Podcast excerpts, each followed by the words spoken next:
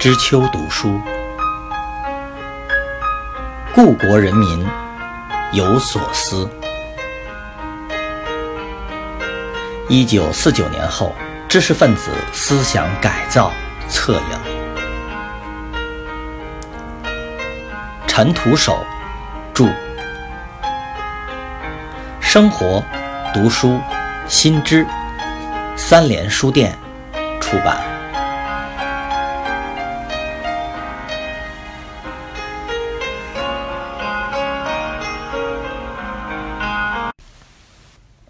二，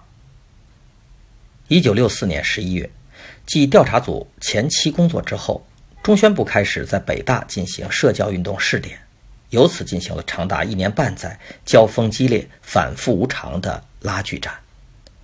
冯定问题成了这场政治闹剧兼惨剧中一枚最具分量的棋子，在关键时刻，双方都会用此无情的抛掷回击对手，血泪淋漓。在中宣部副部长、北大社教工作队队长张磐石和北大党委书记、校长陆平之间的较量中，由于日常工作矛盾引发的不快，冯定一开始就偏向工作队一边，对陆平及陆平重用的王庆书多有怨气。在社教运动初期，陆平落败之时，冯定在党委常委会上的发言还是颇有锋芒，点中要害的。陆平、彭佩云同志，你们是怎样去市委商量的？怎样利用市委负责同志的讲话呢？陆、彭讲的都不一样，你们不弄清楚，我们很难判断。有些问题校常委会通不过，就到市委去一趟，回来说是市委的意见。对王庆书的庇护讲了一些事实，不一定讲完了。为什么对王庆书万般爱护呢？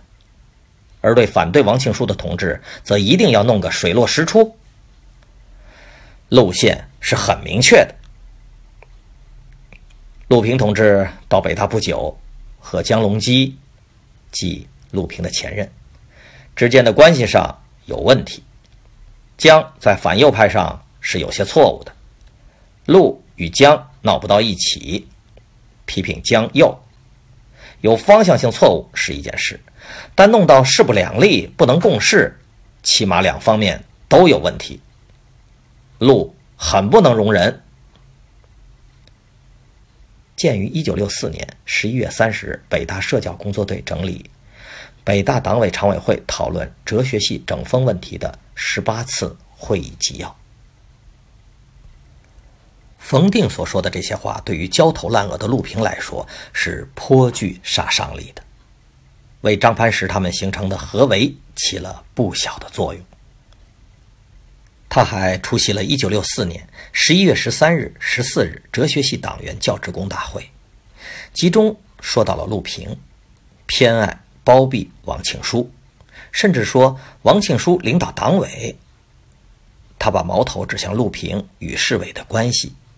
向群众公开了党内的斗争秘密。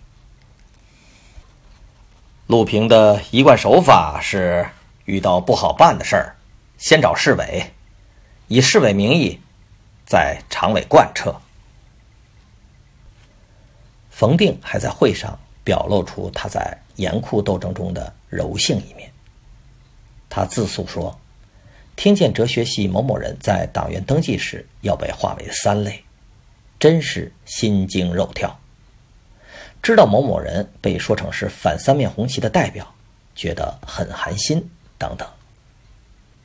在一九六五年二月十二日的一次小组会上，由于不满意学校党委常委会上对他的批评，他突然正式请求以后不参加常委会了，只愿意参加哲学系会议。鉴于一九六五年十月二十三日北大哲学系党员干部整风学习会议简报第十四期，冯定这些近乎决裂的表态深获工作队的赞许，无疑也加深了陆平他们对他的不满和怨恨。经过几个回合的相争，陆平的颓势、冯定的上扬很快显示出来。有一个细节颇能说明问题。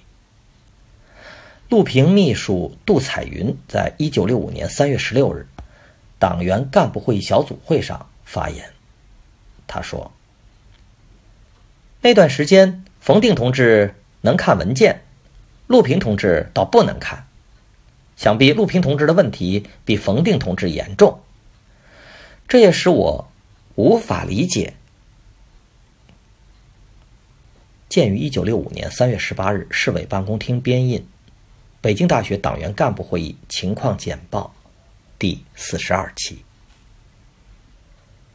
北大社教运动高潮迭起，工作队训练北大积极分子时明确地说，陆平已经烂了，是搞阴谋的、走资产阶级道路的当权派。有一次，哲学系助教、社教积极分子张恩慈、孙鹏一到工作队办公室，谈到有些问题一下子捅到天上，即指校党委。坐在一旁的张盘石淡淡地说了一句：天也快塌了。这句话让两位助教吓了一跳，因此得以留下深刻的印象。鉴于一九六五年十月二十九日北大哲学系党员干部整风学习会议简报第三十二期，张恩慈发言：社教工作队在各系展开了细致的动员调查工作，整理出大量有关陆平及校党委在北大队伍建设、教学方针等方面的反面材料。在整个偏左的大环境中，很容易引发教职员工的共鸣和愤怒。哲学系后任总支书记的聂元子在一次全系积极分子大会上传达工作队副书记庞达的指示，隶属陆平及校党委的罪状，动员大家上阵斗争陆平。他大声地问：敢不敢斗？害怕不害怕？得到与会者一致的应答声，可以想象场面情绪多么昂扬。